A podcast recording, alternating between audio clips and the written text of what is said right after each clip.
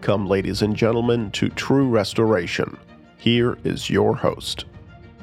I'm your host, Nicholas Wansbutter, and on this show, as always, I'm joined by Father Bernard Uttley, OSB, formerly a monk from Christ the King Abbey in Cullman, Alabama, but now pastor of Our Lady of Victory Church in uh, London, Ontario, Canada, uh, but still very much a Benedictine priest.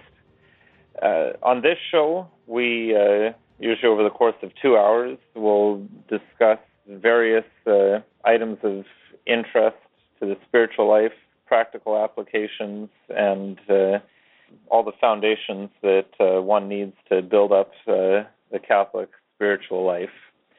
And today we are going to be discussing divine providence and what our attitude should be towards that and uh, how we should uh, incorporate the knowledge of divine providence and trustful surrender to that.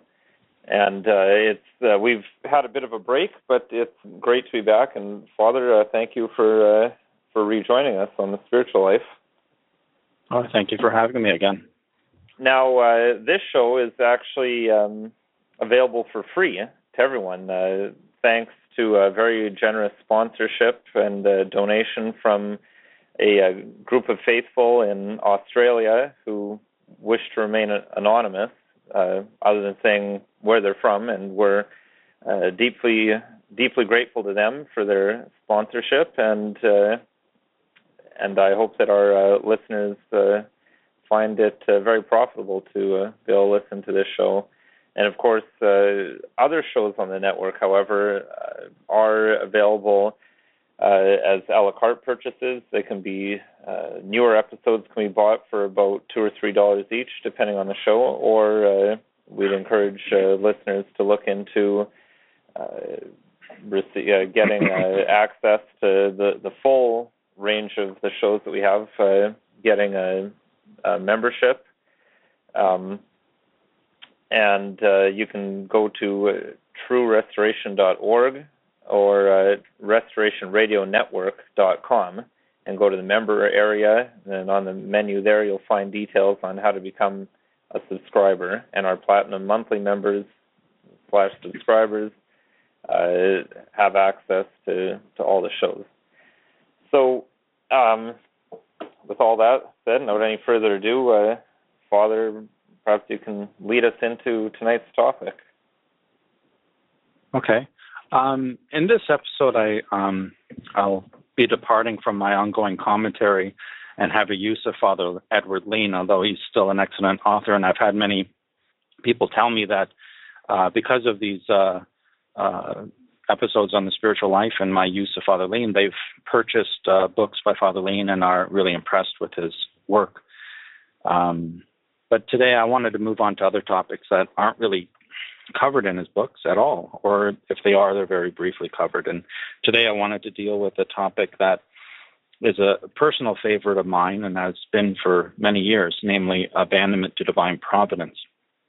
And over the years, I am continually brought uh, back to this subject of divine providence as being central to the spiritual life. And um, and that it has power to affect a tremendous change in one's spiritual life. And I, I, and this is something that I have witnessed in many people who I have discussed this topic with at greater length. And this topic may seem uh, at times to be a little theoretical, but uh, I think it's eminently practical. Uh, one of the most um, practical things that we can know in the spiritual life, uh, how divine providence works, and uh, the importance of abandonment to divine providence. I think knowing about divine providence really unlocks a key into the mystery of, of life and the trials of life, and um, it can give us great peace of soul. I'm not going to going to talk about every aspect of this topic. You know that would take many many hours. Whole books are dedicated to the subject, but I will give the basic principles and point out some of the practical applications uh, for our spiritual life. And in fact, I have quite a bit of material on this topic. I, I enough for, for two episodes. Um, and so we'll continue it uh, next month as well. Um, there are several classic authors on the subject of divine providence, who I will quote and comment on through today's talk, uh, I wanted to first introduce a few of these authors. First, there is, I think, the most famous and greatest author on this topic is uh, Father Jean Pierre de Caussade, uh, a Jesuit. He is one of the most remarkable spiritual writers of the Jesuit order in France in the 18th century. He died in 1751 at the age of 76. And in his various duties as a priest, one was as spiritual director for a convent of visitation nuns. Uh, to these nuns, he wrote many spiritual letters, and each and every one he emphasized the importance, the absolute importance of abandonment to divine providence. It's almost uh, to every single problem that was presented him. The solution was ultimately always the same trust in divine providence, abandon yourself completely. Uh, God knows what He's doing with you, trust Him. So it's always divine providence. And he expounded this practice, uh, the virtue of trust in God, really as a master of the spiritual life. Um, he also wrote a, a, great book on prayer. Uh, this book is a little rare and hard to find uh, and has largely been forgotten, although it is available. Um, but he is most well known for a book act- that he actually never wrote and which came out 110 years after his death, and it's called Abandonment to Divine Providence. And I say Caussade didn't write this book uh, as a book, but this book was compiled and edited by a Father Ramière, a Jesuit priest, who took de Caussade's spiritual letters and boiled everything down and summarized his doctrine, de Caussade's doctrine, into a treatise on divine providence. So, for anyone who has read this book, de Caussade didn't actually write it, but it does ac- accurately give his doctrine, but not in the, the fresh style of his letters. I, I'm not a huge fan of the treatise, although it is excellent, but I am a huge fan of de Caussade's actual spiritual letters. Um, Tan has Tan uh, did reprint uh, both the treatise and the letters in a in a um, paperback, and I highly recommend this book. There are older hardcover editions too, uh, but they're getting a little harder to come by. But I definitely recommend uh, his book. Another author who has written excellently on this topic is uh, one of my favorite spiritual writers, Abbot John Chapman. And there's only one spiritual book attributed to him, and that is a collection of his spiritual letters as well. And the book is called The Spiritual Letters of Dom John Chapman, who's a Benedictine abbot of Downside. Now, this is one of my all time favorite books, top five, I think for sure. And he is one of my, as I said, my favorite spiritual writers. And uh, if we can call him that, because he didn't write anything else other than these letters uh, in the spiritual uh, uh top subject. His letters uh, are so practical and fresh and insightful that one can go back to them over and over and get more and more out of them. And the two doctrines or subjects uh, which Abbot Chapman is especially excellent on, is his teaching on contemplation. Uh, more specifically, the transition from meditative, effective prayer to the beginnings of infused contemplation, which St. John of the Cross called the dark night of the senses. And in my opinion, Abbot Chapman deals with this subject the best of any author I know, and this will be the subject of an upcoming episode. Eventually, I want to get into that transition to contemplative prayer because so many people, uh, devout people, are on the threshold of contemplation. They don't even know it because they've never been taught about contemplation. They don't know the signs, uh, the three signs that St. John of the Cross gives us to know when one can safely transition to the prayer of contemplation. Uh, but Abbot Chapman deals with it so well. So this has been a favorite topic of study for me for about eight years now, and I, I look forward to doing a whole episode on that subject. But today we're dealing with divine providence, and this is something that Abbot Chapman also does so well in explaining in, in a practical way. Uh, he admits that he has been highly influenced by de Caussade and he really looks up to de Caussade as a master of the spiritual life. Abbot Chapman is just so good at bringing the spiritual life down to the practical, uh, real life of us ordinary people because sometimes the spiritual life is made to appear quite complicated, but it is really simple in practice, in principle. So, um, in this episode, I will mostly quote De Caussade and Abbot Chapman. Uh, I will uh, re- heavily rely on them. But let me just briefly list several other authors um, who have also written well on the topic of divine providence. Uh, St. Francis of Sales uh, deals with divine providence in his great treatise on the love of God.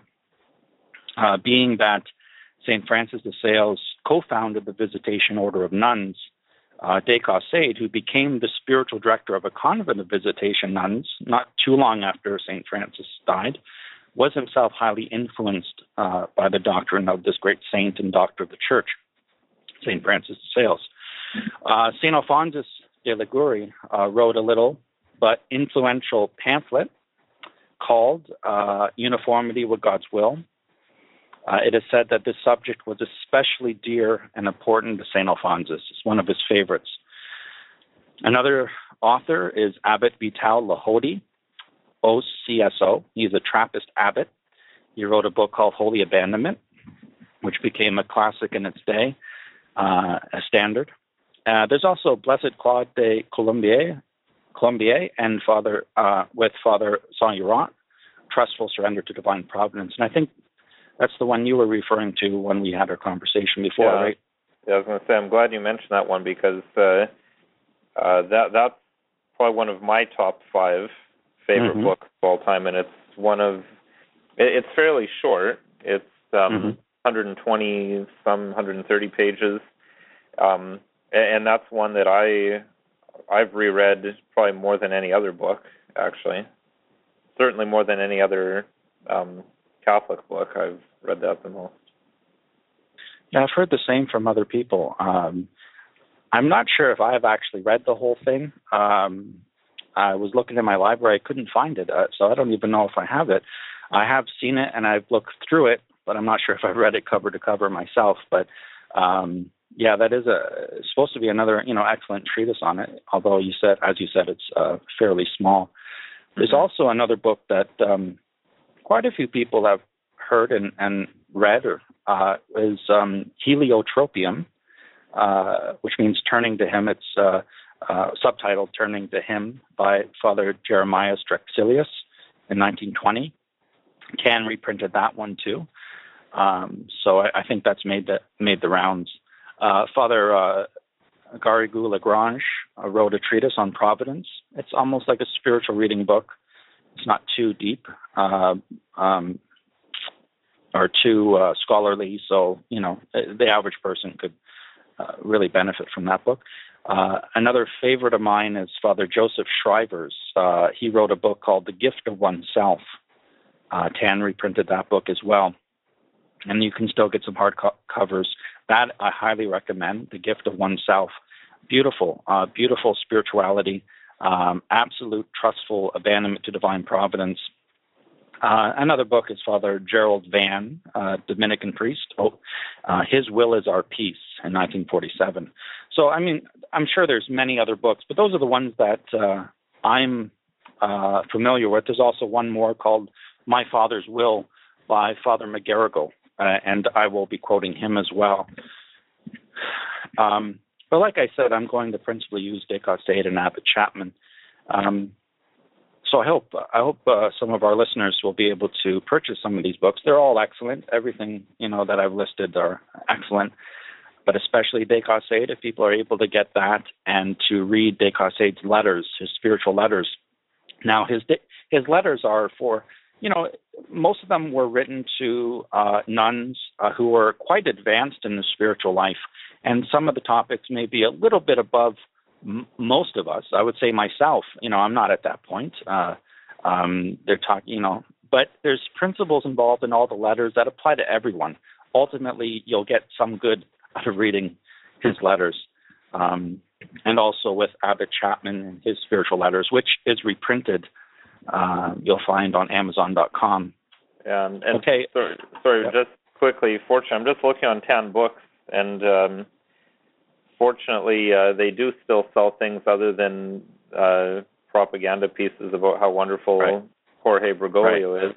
Um, Right. They the the the Father uh, De Caussade uh, book, Self Abandonment to Divine Providence, is available on there. It's kind of pricey, thirty dollars.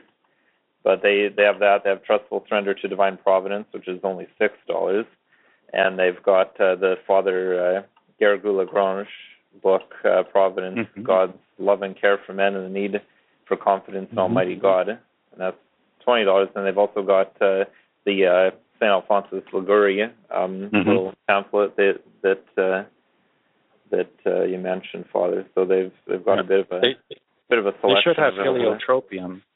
They should have heliotropium as well, or they used to. Oh Anyways. no, they don't have it anymore. Okay. It, it, and yeah, all I know is uh, you know there's a lot that Tan prints now that you know I I don't necessarily approve of everything, but they do they have reprinted a lot of good classics. Um, I have to hand that to them. Um, so I wanted to, to to get into this topic of divine providence by by just talking about sanctity in general. Um, the Catholic Church has always taught that Christian perfection is attainable in every walk and condition of life. Uh, Pope, Pi- Pope Pius XI gave uh, the unchanging mind of the Church in this regard and of the necessity of striving for holiness for everyone. Uh, when he wrote this, he said, Christ established his holy church as the source of holiness, and all who take her for their guide must, by reason of the divine will, strive for sanctity. For this is the will of God, says St. Paul, your sanctification. What kind of sanctity is necessary? Our Lord gives the answer. You are therefore to be perfect, as your heavenly Father is perfect. No one can think that this invitation is addressed to a specially chosen small number, and that all others can remain on a lower rung of virtue. This law oblige, obliges absolutely everyone in the world with no exception. So if our Lord Jesus Christ has said, Be perfect, then we can't say that it's impossible. We are not asked to be as perfect as as uh, as God, but perfect in our own way. Uh, everything is perfect according to its nature. Uh, we're not asked to be as infinitely perfect as God, but we are called to be what we should be. Um, and to say that that's impossible would be an insult to God's goodness. God does not ask the impossible, and when He commands something, it's proof that it is possible. Uh, divine commands are always equally balanced with divine grace. As God asks, so He gives. As He burdens, so He sustains. As He commands, so He aids. Um, but I think one of the most important points to remember is that we are not commanded to be saints, uh, but we are commanded to strive to be saints uh, patiently and perseveringly, and that's a little different. Um, now, if, if God calls, calls us all to be saints, uh, therefore the essential means to holiness must be within the reach of all of us. In 1916, uh, Pope Benedict XV wrote, Sanctity, properly, properly so called, consists in simple conformity to the divine will, expressed in the exact and constant fulfillment of the duties of one's proper state. Unquote. And in the bull of canonization of St. Therese of the Child Jesus, Pope Pius XI said, Without going beyond the common order of things, in her way of life, she followed out and fulfilled her vocation with such alacrity, generosity, and constancy that she reached an heroic degree of virtue. Unquote. Notice the words without going beyond the common order of things. And I think it ought it ought to be consoling for us to know that to attain sanctity, we don't have to go out uh, outside of the common order of things, uh, because sanctity is essentially the love of God. And the love of God is essentially the union of our will with the will of God. And that is possible anywhere, in any place, and in any state of life. Uh, St. Teresa of Avila said, Do not imagine then that our advancement depends on something esoteric and extraordinary. No, all our spiritual progress is measured by the degree of our conformity to the divine will. So I cannot be too much insisted upon that love of God is the essence of holiness. And love is essentially the, the union of our will with God's will. And all the masters of the spiritual life have always insisted upon this truth.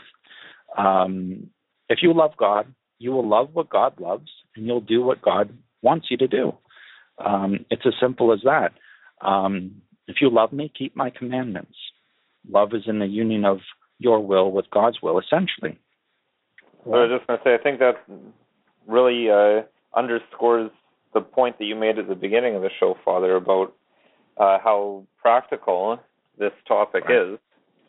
Then, mm-hmm. I mean, this is, as I, as you said, this is almost more practical than than uh, many other spiritual things because right. uh, uh, conforming oneself to divine providence is something that we can really be doing every moment of our lives by exactly. doing our duty and uh, accepting everything that that happens. Right, right, um, and, and it gets down to those who are sincerely striving to have a deeper spiritual life. Sanctity is within their reach. It's in the reach of everyone. Um, so the question: is How do we make our lives worthwhile in the sight of God? How can we draw closer to God? Um, the answer is simple. You first and foremost aim at the faithful accomplishment of the duties of your state in life uh, for the love of God. Uh, duty, first of all, duty faithfully done for God's sake spells sanctity. And this is important. Uh, you know, duty faithfully done spells sanctity. Extra prayers, fasting, uh, spiritual reading, uh, uh, all are very good and pleasing to God, but only to the degree that they are, are in accordance with the will of God. Uh, for example, it should be obvious that it would not be a holy thing for a mother to spend the whole day on her knees reciting private prayers and devotions to the neglect of her family. Her duty is first to her family, and this is God's will for her. That's where she finds sanctity. And if, if she wishes to show her love for God, and this goes for her father or husband or whatever. If, if she wishes to, if that wife wishes and, and mother wishes to show her love for God, she must first of all be devoted to her duty and faithfully fulfill it to the best of her ability before any self chosen acts of piety. Um, so the principle, and this again, that applies to everyone. Uh, first duty, then private devotions, then other other things. Um, uh, Duty uh, to one state in life, however, must be understood uh, in its full sense to include the uh, commandments of God, our religious duties, the duty towards one's family and profession, you know, the duties arising from personal circumstances, etc. So, but if if these duties are to uh, aid us towards union with God, we have to carry them out not just as something to be done and gotten over with, but done out of love for God and seen as a manifestation of His will. Um, then the ordinary, mundane, uh, unspiritual, quote unquote, uh, humdrum and monotonous everyday duties become marvelous stepping stones leading to deep union with God. It's it's a matter of doing the ordinary things of life extraordinarily well because you've done it out of love. Um, it's really the, the heart of sanctity. Uh, St. Francis de Sales says, the goal of the spiritual life is the union of the soul with God by incessant conformity to the divine will. But like, uh, unquote, but like, like a medal, union with God's will has two sides or aspects. There's two sides to it. One side is active, and the other side is passive. And to be truly holy, we must be both actively and passively united with the will of God. But what does this mean? Active union with God is doing all that we know that God wants us to do. And this is obedience to what is called God's signified will or his expressed will. And his signified will is manifested to us by the rules he's made for us. For example, his commandments, uh, the commandments of the church, his church, uh, the gospels and its counsels, etc. Um, a spiritual writer by the name of Father Le Gaudier, uh, in his book Perfection in the Spiritual Life, he gives nine principal ways of knowing the will of God his command, his counsel, the example of Christ, our state of life, obedience to human authority, divine inspiration, human advice, natural inspiration, resignation. And so it is, he, he writes, there is nothing in all the world that may not be a sign of the will of God. Unquote. But the passive side of union with the will of God is to want all that God does to us. That is, all that He wills or allows to happen to us. And this is obedience to God's will of good pleasure. And this will of good pleasure is revealed to us by the course of, of events of everyday life. So the entire spiritual life could be neatly summed up in this little powerful maxim, one of my favorites. It says, We must do all that God wants and want all that God does. I'm going to repeat that. We must do all that God wants and want all that God does. I think that neatly sums up the spiritual life.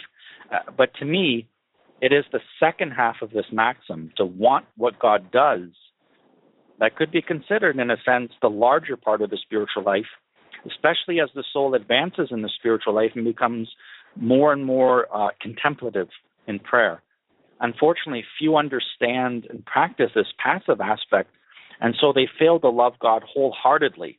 You know, people are unfaithful to the commandments, but they fail in patience. They fail in abandonment to divine providence. Um, because so few, I think, uh, you know, really understand the Catholic doctrine of divine providence and how all encompassing divine providence actually is. It's literally everything that happens in this life. Um, and this passive side, I'll mention this, is not literally passive in the sense that you do nothing. Uh, that is really a part of the heresy of quietism. No, it's it's really a very active in the sense that you have to exert sometimes very great effort to conform your will to God's will as manifested by divine providence day by day, even minute by minute. So you have that passive and active side. And I think that's important to remember that uh, uh, we must do all that God wants, but want all that God does to us. And many people don't want what God does to them. They rebel at it. And therefore, their spiritual life um, hits a roadblock because they're not willing what God wants. In order to really grasp divine providence, we have to look to the basic and fundamental divine truths which it is founded upon. Again, we keep coming back to this point that the spiritual life is not founded on emotion or sentimental pious piffle, but on truth, divine truth, objective reality. And the whole practice of abandonment to divine providence is really founded on the basic philosophical truth and theological truth that God not only created us from nothing, ex nihilo, but also sustains us from moment to moment in existence. And that's really the key to divine providence. I think there is a very common misconception about the world and about God, which many people have, and even perhaps many of us Catholics, I think, are unconsciously affected by it to some degree, whether we realize it or not. And this misconception is to imagine that God, the Creator, is somewhat uh, like an earthly artisan or manufacturer who is able to make something and then let it run on its own. And there's that a common example is is a clockmaker. A clockmaker he designs and makes a clock, uh, and after winding it up, he can leave it go by itself. And the clock doesn't need the clockmaker to exist. It is independent. It's autonomous from its maker. It may be needed to be wound up once in a while, but essentially it is independent. And somewhat in the same way, do many people, maybe unconsciously, look upon God in creation. We all believe that He created the universe. But some might think that it can somehow run on its own power while God is off in a distant heaven. You know, the extreme form of this view is called deism. And deists believe that there is a God, that he did create the world, but that's it. He has no more connection with it and doesn't intervene. He doesn't really care about its destiny. He doesn't really care about human affairs. Um, deism is condemned by the church. Mm-hmm. And and uh, but, the, uh, the the the roots that most the United States and probably as a mm-hmm. result to an extent to other English speaking countries that they have in deism from you know the founding fathers of the United States were right. all deists. That's that it probably would uh, lead to all of us being to a greater or lesser extent influenced by it because mm-hmm. it's been a a big part of I think the fabric of North American society for a long time. So even without noticing it, you would mm-hmm. tend to absorb that a little bit. Yeah, I think I think the error seeps in all over the place. Um, uh, and I, even though no faithful Catholic would explicitly believe deism, but we are affected by this way of thinking, at least to the extent that it colors our imagination. When we mm-hmm. picture God from far distant from us, away from His creation, He's looking off. He's off in heaven, somewhere beyond the clouds. He's looking down upon everything from above. Um, and that's what really the atheists object to. They object to the man in the sky. Well, we don't believe God is some man, a bearded man in the sky who designed everything and he's just looking down watching it all happen. Uh, that's totally childish uh, and inadequate. That's not the way it is. Um, right.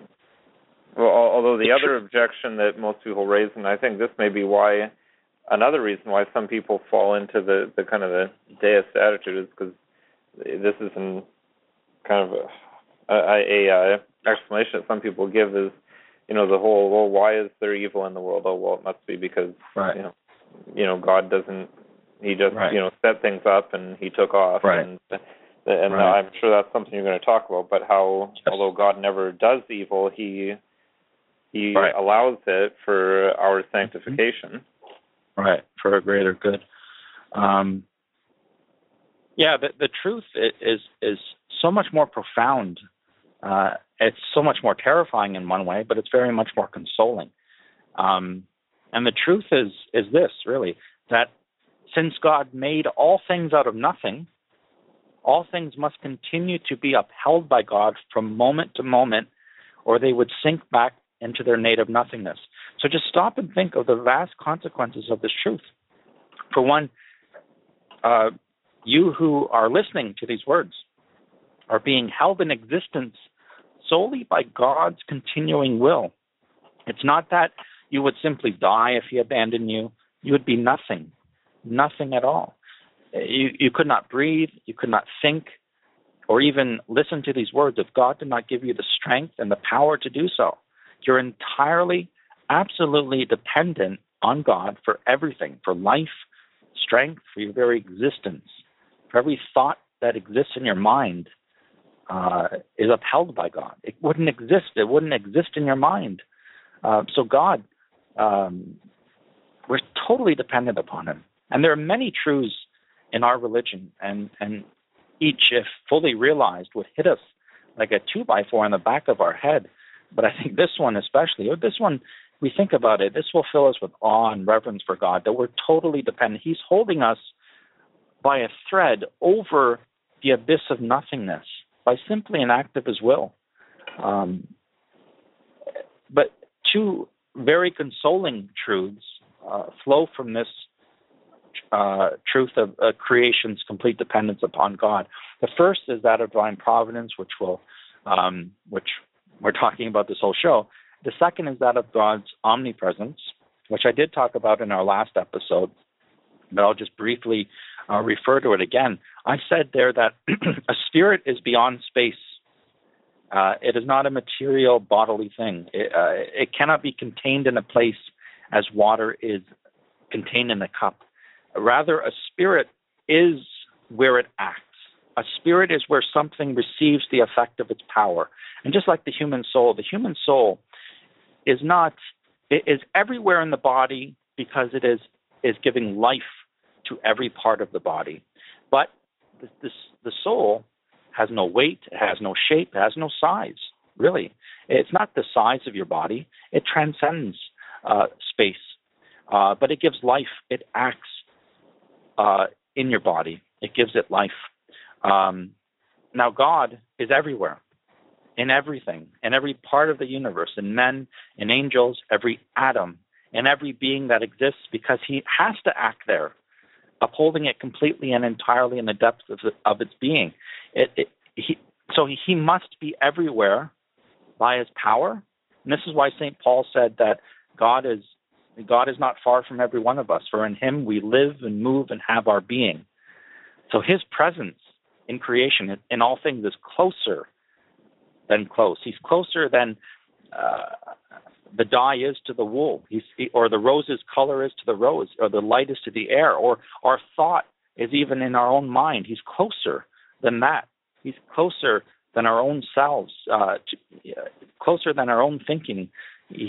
Um, we're in a sense bathed in God's action. He's all around us. He's working all the time in every every cell of your body, and every atom of every cell. He's upholding it. So again, St. Paul says, In him we live and move and have our being. You know that song, I forget who, who sings it, but God is watching us from a distance. Um, that's wrong. God is not from a distance, He's not far from us at all. And that's totally, again, that's it, almost a, again, that's deism, really. God is watching us from a distance. Um, no, He's very close, extremely close. He's closer than close. Um, so creatures, all creatures, every from every atom to every archangel, are absolutely contingent beings, essentially unnecessary. We are absolutely dependent upon God's will and power for existence. God exists because he is existence. It is his very nature to exist. But creatures have come into being and continue in being purely out of God's almighty power. Creatures do not possess existence as part of their very nature, or we would exist from all eternity. It's not our nature to exist. We can exist, but we don't have to. It's like, uh, for example, a triangle, to be a triangle, has to have three sides. If it is a triangle, it has to have three sides. But a creature, like us, we don't have to exist. We may exist, but it doesn't have to exist. God is different than that. God has to exist. Existence is part of his very nature, part of his essence. And therefore, he is the source of our being, the source of our existence. We, we derive our existence from him. Uh, so, really, creation is not something that is over and done with. It not only happened, but is happening as we speak, moment to moment. God is almost continually creating from moment to moment. Um, and that's what we call God's conservation. Um, the Catechism of the Council of Trent uh, said, quote, if his providence did not preserve all things with the same power with which they were created in the beginning, they would fall back into nothingness immediately. Unquote. This is really de fide, a, a dogma of our Catholic faith. Um, Holy Scripture teaches this truth in many places, uh, one of which is the Book of Wisdom, quote, And how could anything endure if thou wouldst not, or be preserved if not called by thee? Unquote. And we have also our Lord saying in John uh, chapter 5, verse 15, this very thing. He said, My Father worketh until now, and I work. And this text shows, uh, shows us two things namely, that God the Father is continually working in creation, because he has to uphold everything. And secondly, our Lord is saying that he's doing the very same thing. And therefore, he's God too. He's working the same way that the Father worketh. Um, St. Paul uh, says, By him all things consist in, in his epistle to the Colossians. And also to his epistle to the Hebrews, he says, He upholdeth all things by the word of his power. So if nothing exists without God, it follows that nothing can move, nothing can act or do anything unless God gave it the power to do so. If I raise my arm, yes, my free will decided to do it, but God must give me the energy to do it, or I couldn't do it. In the same way, if a man raises an army to destroy another nation, God may not approve of his choice, but it cannot be done without his power. And it is it is common Catholic teaching, although technically not officially defined by the Church, mostly because it's never been controversial or questioned, but it is a common Catholic teaching that God must cooperate immediately in every act of his creatures. Every action of a creature is a real thing, a real being, and that being depends upon God. Remember, St. Paul says, In him we live and move and have our being. So by this truth, do we, I hope our listeners can un, can see how providence comes in, how how nothing, absolutely nothing can happen or does happen without God's order or permission. And everything that happens uh, must be part of a master plan of His, of, of an all wise, all powerful, and all loving Creator. And God cares for all things, even the most trivial. He says this, uh, our Lord says this not a hair falls from your head without your Heavenly Father, not a sparrow f- falls or dies without your Heavenly Father knowing it, it and providing for everything, the birds of the air. Um, and if the tiniest action of life needs God, then the big things need Him too. A blink of an eye wouldn't exist unless He's holding it in existence. So He's in charge ultimately of everything. He is the supreme Lord and sovereign master of all. And I found this beautifully expressed by Abbot Vital Lehodey in his book Holy Abandonment. And he writes this quote, Whilst ruling the stars and presiding over the revolutions of the earth, he concurs with the ants in their labors, with the insects in their least movements, and with the countless millions of atoms constituting a single drop of water in their invisible activities. Without him, not a leaf can stir, not a blade of grass die, not a grain of sand be moved about by the wind. He keeps a solicitous watch over the birds of the air, over the lilies of the field, and as each of us is worth more than many birds, he does not forget his little children. A thousand details of daily life will escape the notice of the father of a family and the most attentive of mothers. But God, in his infinite intelligence, possesses the secret of providing without effort for the most trivial incidents as well as for the most important events. Yes, he has numbered the very hairs of our heads. Not one of them can fall without the permission of our Heavenly Father. And what can seem so insignificant as the fall of a single hair? Ne- nevertheless, God thinks of it. And thus I, an insignificant atom in the great world, occupy day and night, always and everywhere, the mind and the heart of my Father in heaven.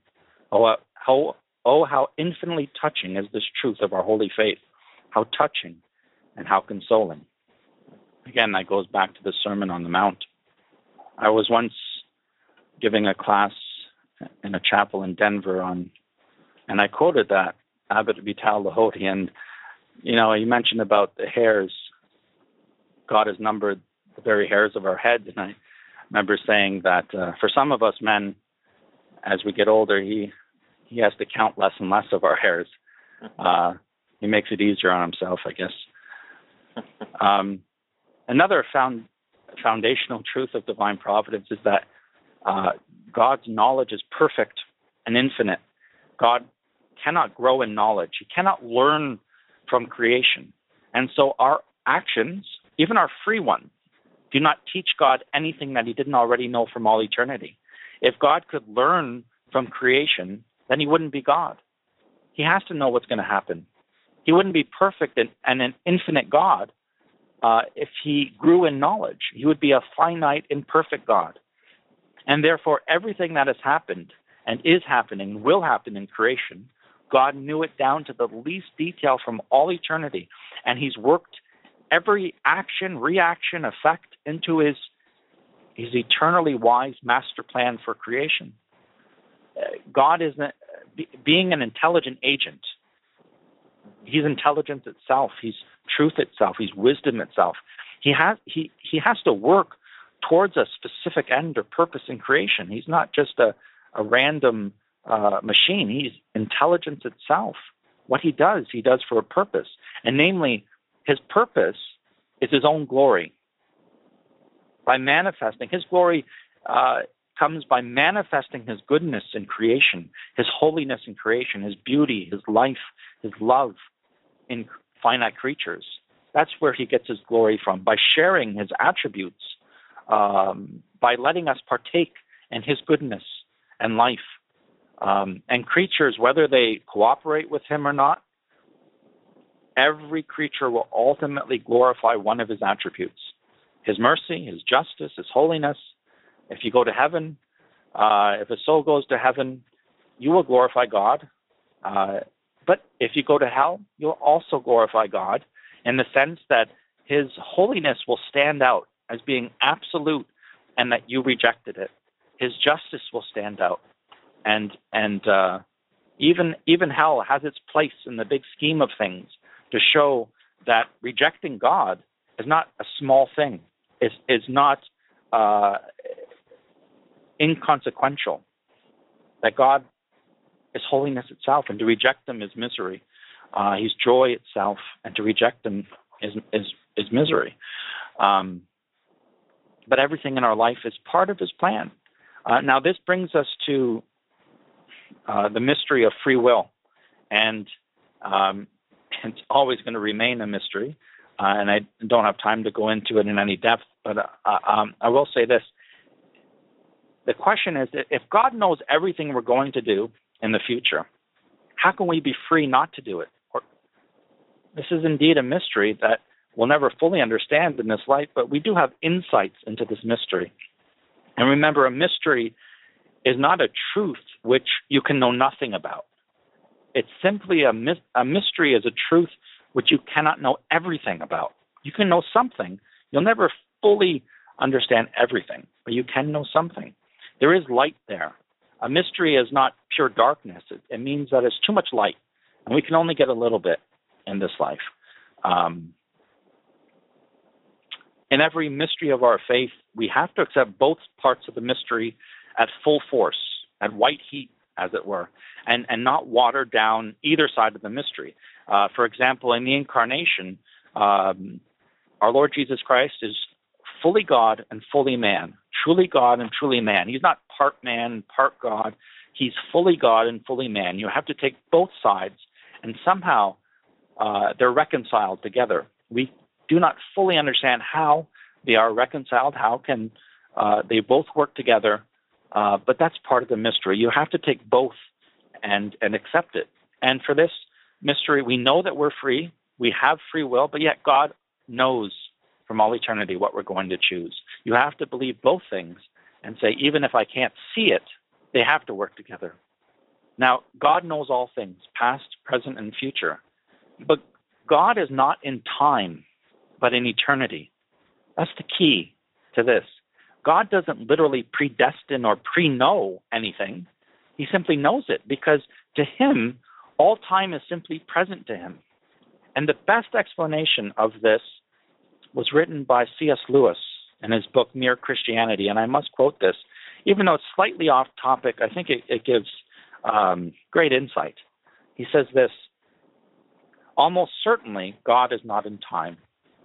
His life does not consist of moments following one another.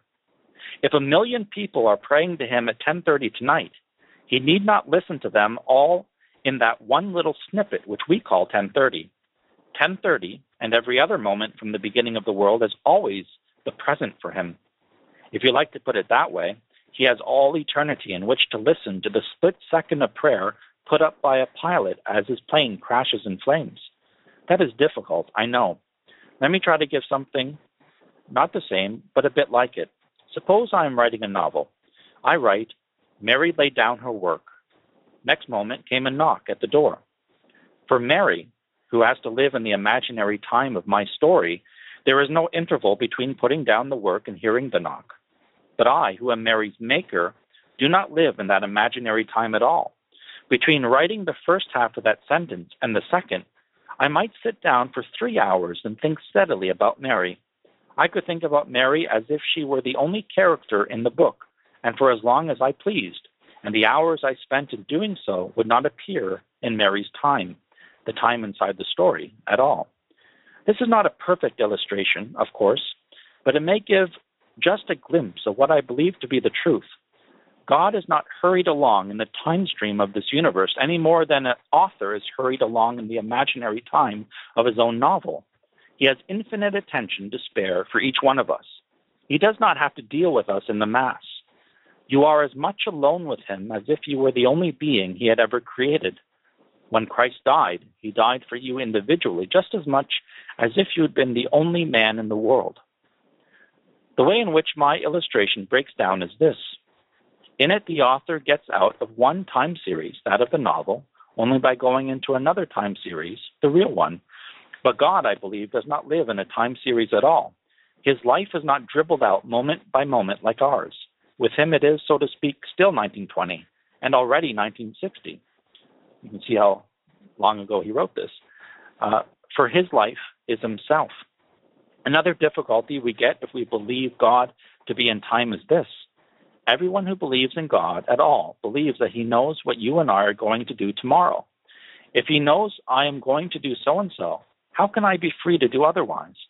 Well, here, once again, the difficulty comes from thinking that God is progressing along the timeline like us. The only difference being that he can see ahead and we cannot.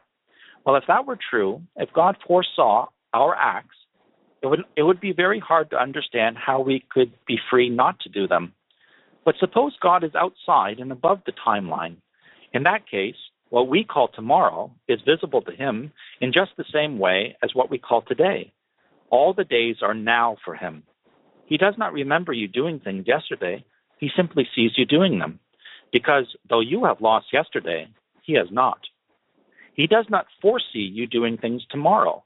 He simply sees you doing them because though tomorrow is not here there is not there for you, it is for him.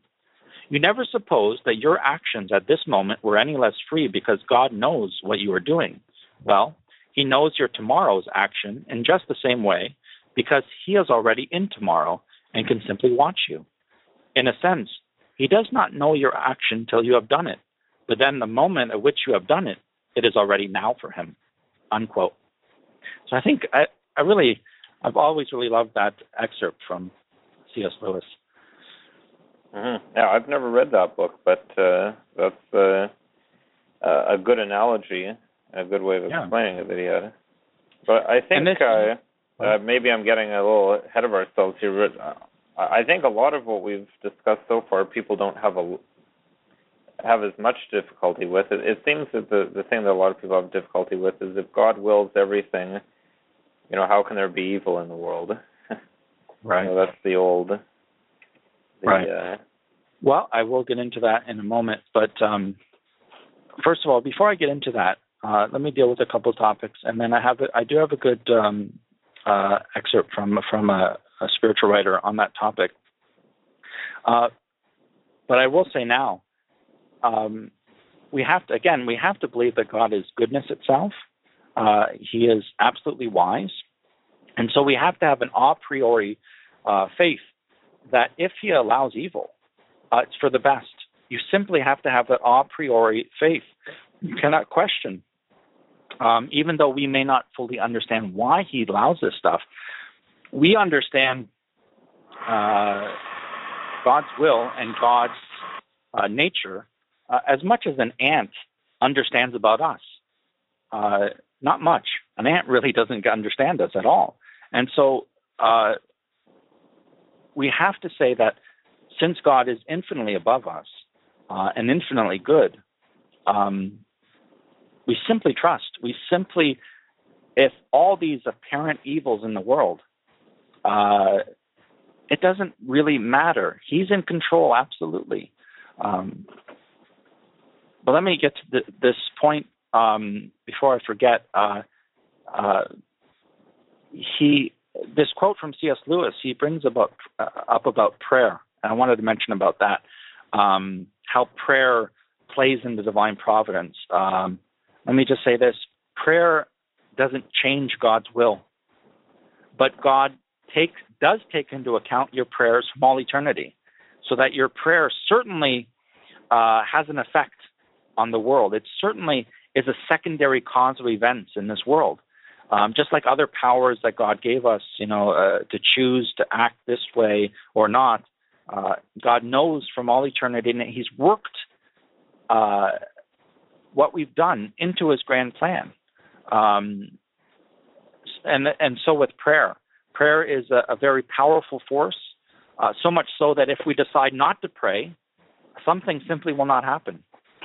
God, of course, knew this from all eternity, but He has taken into account your choice not to pray or to pray. So we have to pray. Um, it's it's not for nothing. It's not superfluous. Um, as Christians, as believers in divine providence, Uh, we don't believe in blind fate. Uh, uh, we're not fatalists. Uh, whatever will be, will be. No, we make choices, and those choices do affect the course of history. Uh, but of course, everything becomes part of God's providence, but it does affect that providence um, from all eternity. So, so nothing happens by chance. That's what we have to get down to. Nothing. Simply what we call chance is simply our ignorance of God's providential arrangements. Uh, this is what St. Augustine said. Uh, providence is really just, uh, chance is just providence in disguise. St. Augustine said, Nothing in our lives is due to chance, but whatever happens contrary to our wills, be assured that it is in accordance with the will of God, with His providence, with the order He has instituted, with the consent He has given, and the laws He has established. Unquote. And he said also this it is certain that there are fortuitous, uh, fortuitous events, unexpected occurrences, but they are unexpected only with regard to us. In reality, they are designed by an all ruling providence that subordinates and reduces all things to its service. Um, unquote. But the fact that nothing happens by chance but by divine providence does not mean that we are meant to know or search for the reason or meaning why everything happens. That would that would be impossible and it would drive us insane. We we have no idea sometimes. Uh, we have to leave that to God. It's not for us to know absolutely everything. We're simply to trust that whatever happens, God has willed or permitted it to happen for a reason. But that reason is that reason is for Him to know, not us. He sees the big picture.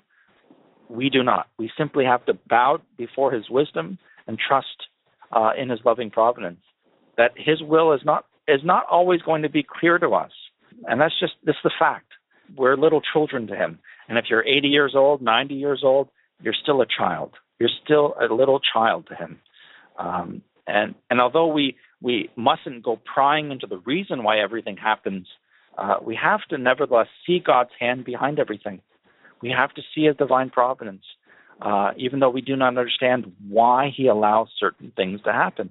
Whether it's the, the sun or the wind or the rain or or, or human beings endowed with free will, uh, God makes use of His creatures to unwittingly accomplish his designs. They don't understand what they're doing, but they accomplish his designs.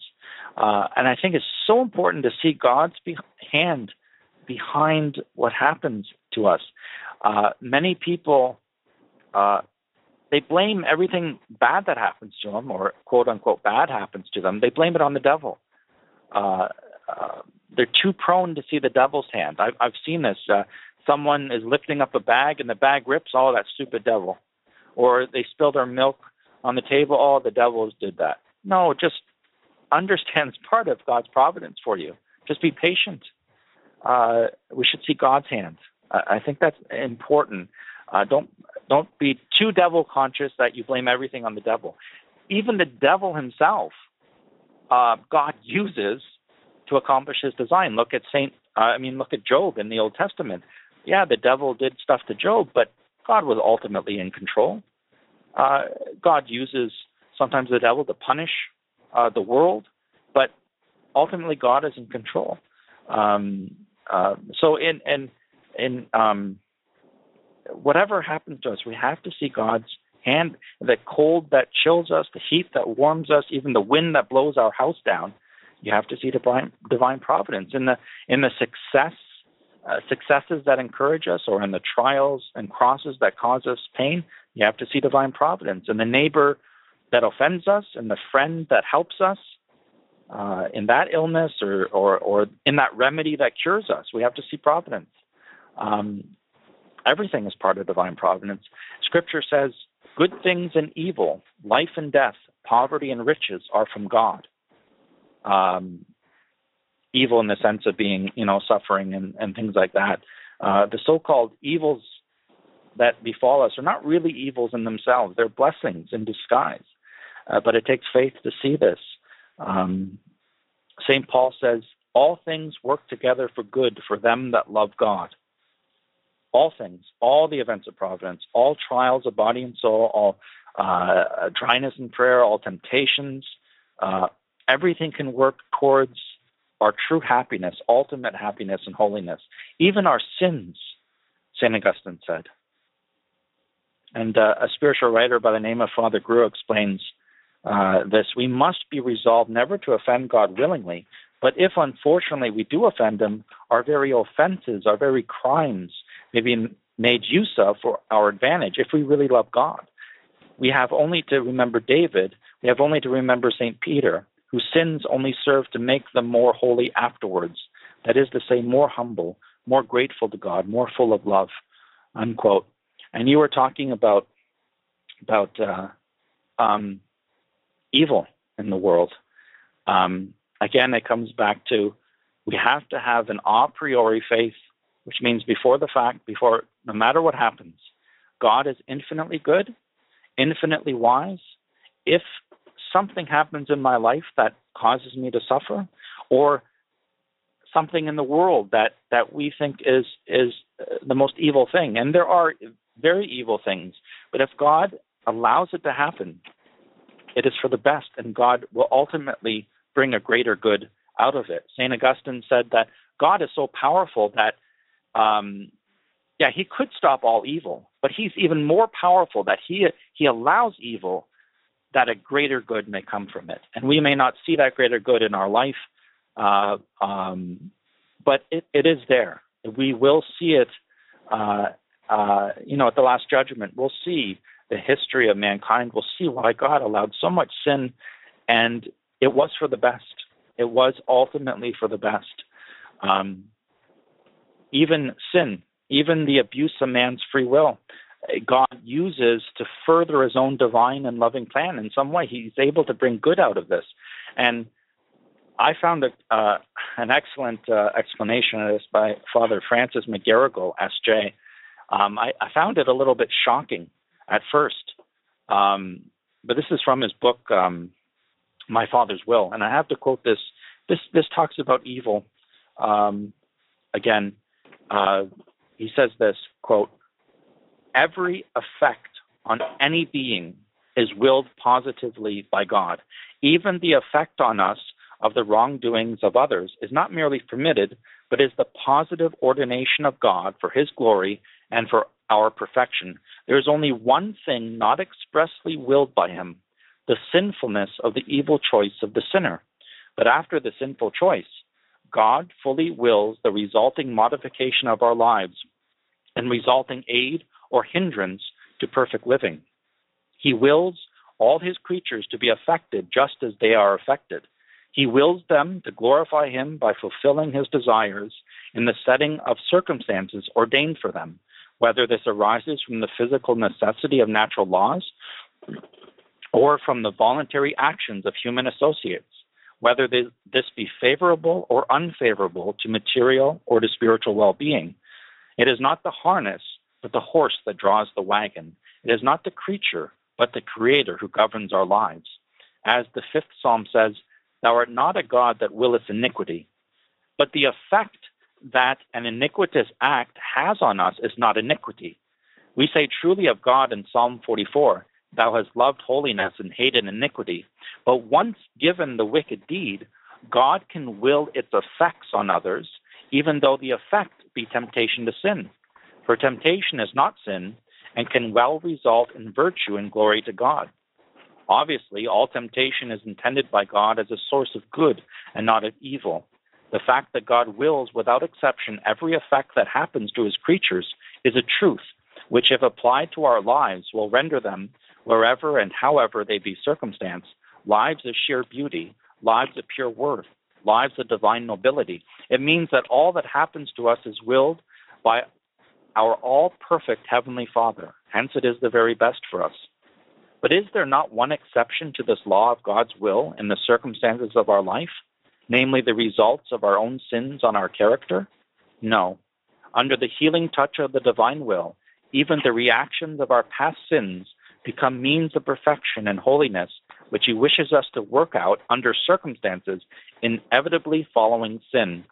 The handicap arising from past sin is now as much the will of God as though he had been created with it, as though we had been created with it. as an added difficulty under which we serve God and carry out His will.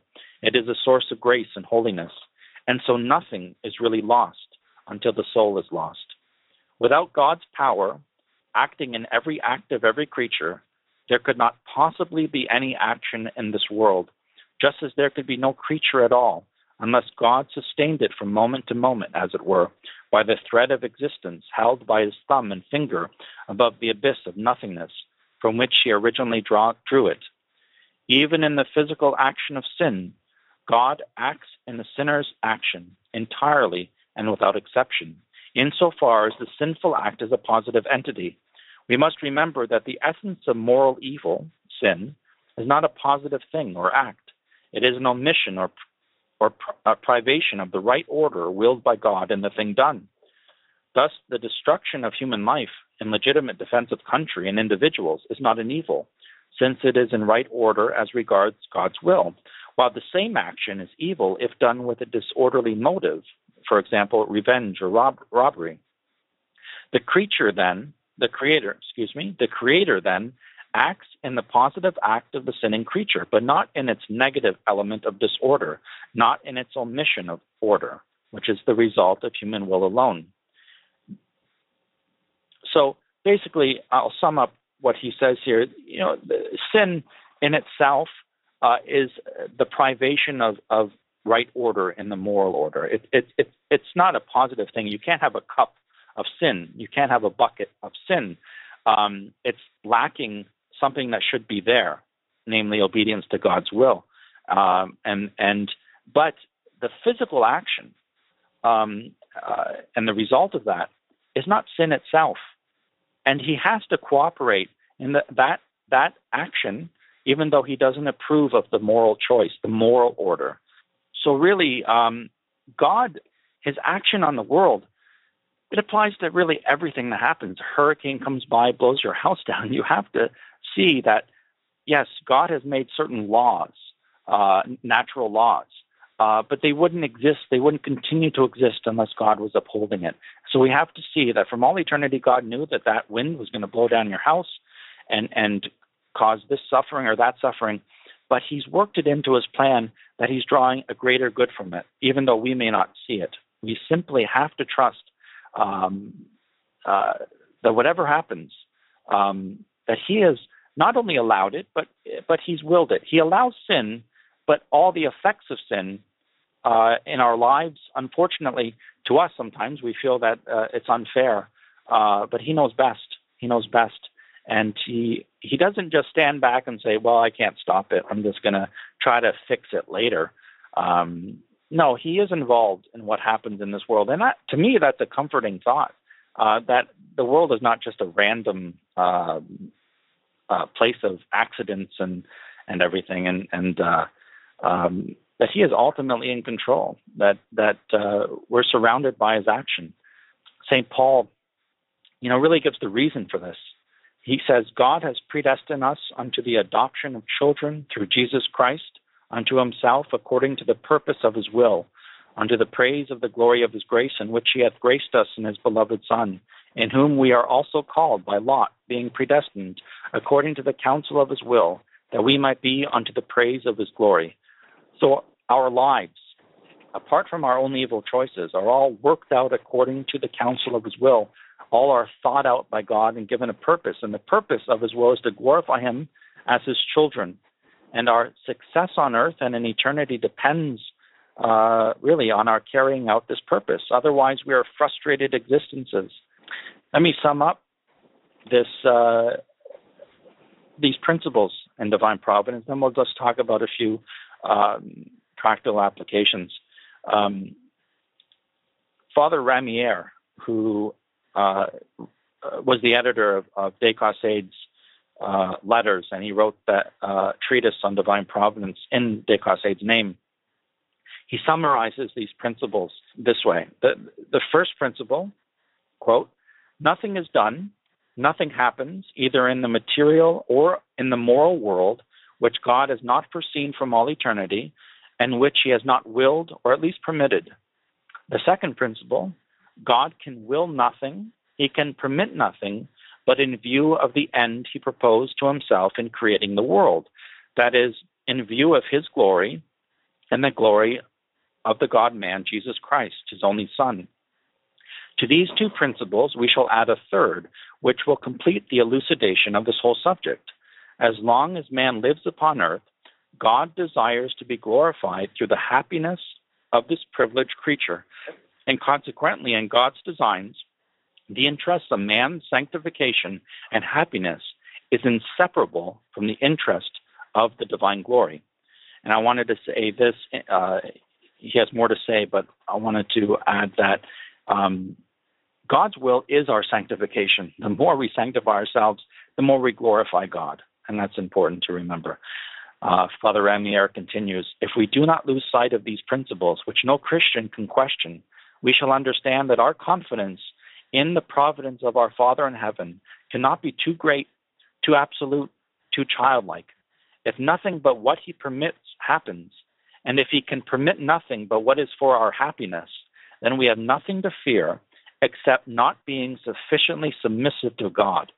As long as we keep ourselves united with Him and we walk after His designs, were all creatures to turn against us, they could not harm us.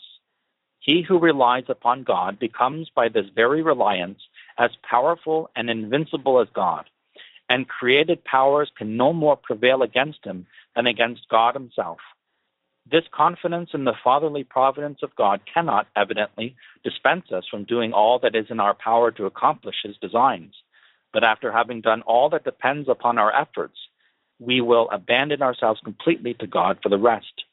This abandonment should extend, in fact, to everything to the past, to the present, to the future, to the body and all its conditions, to the soul and all its miseries, as well as all its qualities, to blessings, to afflictions, to the goodwill of men and to their malice, to the vicissitudes of the material and the revolutions of the moral world, to life and to death, to time and to eternity.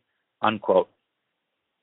So, to me, uh, based on these truths, abandonment to divine providence it's not only vitally necessary uh, for the attainment of true sanctity, it's really the only way to true sanity of mind. For if we if you fail to see the hand of God behind everything that happens to us, you're not really living in reality. Uh, that is reality. Um, uh, so nothing, absolutely nothing happens unless God wills or permits it. And to see this and to live by this knowledge uh, will ultimately result in sanctity. This is the only way. It's also the only way to attain uh, unshakable peace of soul. I think without knowing, really knowing about divine providence, uh, this world must, of necessity, I think, appear like a big, scary place, a jumbled mess of uh, unfortunate accidents, uh, a continual series of random setbacks, misfortunes, miseries, trials, and sufferings, all to no purpose and without rhyme or reason. Uh, without understanding divine providence, nothing would seem to work out right in accordance uh, with God's will. But with the knowledge of divine providence, however, we know that everything is part of His will, part of His plan, somehow, uh, in some way that He alone knows, and that He is ultimately in control, even when it seems that He's not. And you know, this applies especially in the situation in the church today. Um, it's disturbing, it's concerning, but it's his problem. It's God's problem. Uh, we we can study it, we can pray about it, but we shouldn't lose our peace of soul over it. Uh, if he wants to destroy, um, you know, the country after country, then let it happen. We should only want what God wants. Um, if he if he wants the church to suffer more, then glory be to God. Um, he's allowed this to happen to the church. It's part of his providence. Um, so let's not lose our peace of soul uh, for anything in this world. Um, I, I don't know how you can maintain a deep peace of soul without absolute childlike trust in God and, and loving abandonment to his his fatherly providence. I, I don't think it's possible.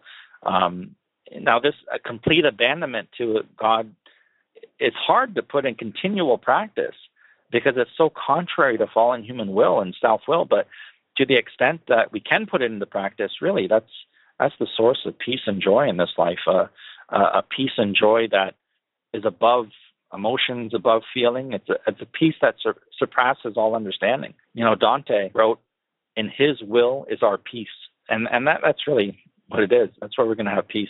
Yeah, yeah, absolutely. I, I can say from, uh, well, I'm sure everyone would shares this experience that mm-hmm. it's easy to um, be uh, overly worried about things, or if you're mm-hmm. in a position in your life where things just seem like they're going really bad, you you know, it's just natural to feel down about that or discouraged. But then if you uh, if you step back, and for me that's I've always found a benefit if things are going really wrong to pick up um, the Trustful mm-hmm. Surrender to Divine Providence book that I mentioned earlier because I start reading that and then you you do have that peace when you when you mm-hmm. recognize that. But the way you describe the world as being a scary place and nothing seeming to go right, I mean, I think you've just described the way 99% of humanity view the world absolutely today and, that's why you keep on hearing the recurring over and over um, quote argument unquote against religion. People are saying, "Oh well, you know, look at all that horrible stuff that happens in the world. You know, Catholics or Christians, they they must be completely wrong to think there's a God because everything just seems right. like going wrong all the time, and it doesn't seem like right. it's uh, according to a plan. But it's just because we're not smart enough to right. to know what that plan is. Um, right. I know just going back to trustful surrender to divine providence again, they have a good analogy in there. I can't remember whether it's in the first half or the second half. The second half being the part that was written by uh, Blessed Claude de la Colombière. Yeah. Um, but they give an analogy of that we're like a um, like a block of marble in the right. and the and God's like the sculptors, you know, smashing yep. pieces off to make a, a, a sculpture. And uh, you know, if you're a stupid piece of marble, maybe you don't understand. You you know, that's a they don't have feelings, but if they did, you know, that'd be a painful, uh, painful thing, and to a certain perspective, it would look like it's something destructive. But in the end, you end up with a beautiful marble sculpture. Oh, absolutely. And really, uh, it, it uh, God is the sculptor. Uh, we're the marble, and everything is the chisel. Everything is the chisel.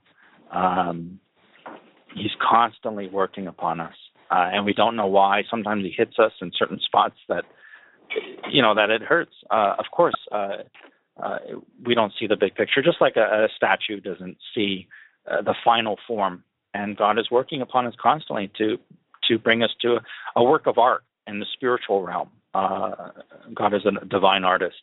I found a quote here uh, as you were talking uh, on uh, C.S. Lewis in his book, The Problem of Pain, which is another book I, I, I highly recommend.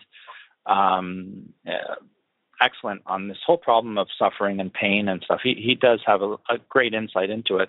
He, he says this this is a famous quote uh, God whispers to us in our pleasures, speaks in our conscience, but shouts in our pains. It is his megaphone to rouse a deaf world. No doubt, pain as God's megaphone is a terrible instrument. It may lead to final and unrepentant rebellion, but it gives the only opportunity a, the bad man can have for amendment. It removes the veil.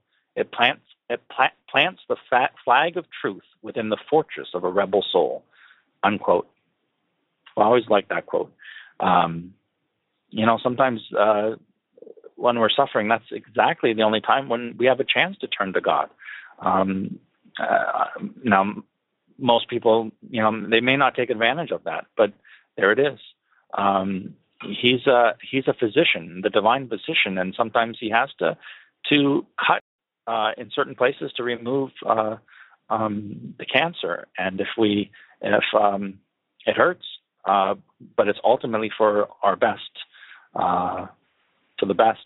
And you know, you have times too. This is especially the point when God, you know, takes um, a child away from their parents, you know, and and it, it's devastating. It's it, it's heartbreaking.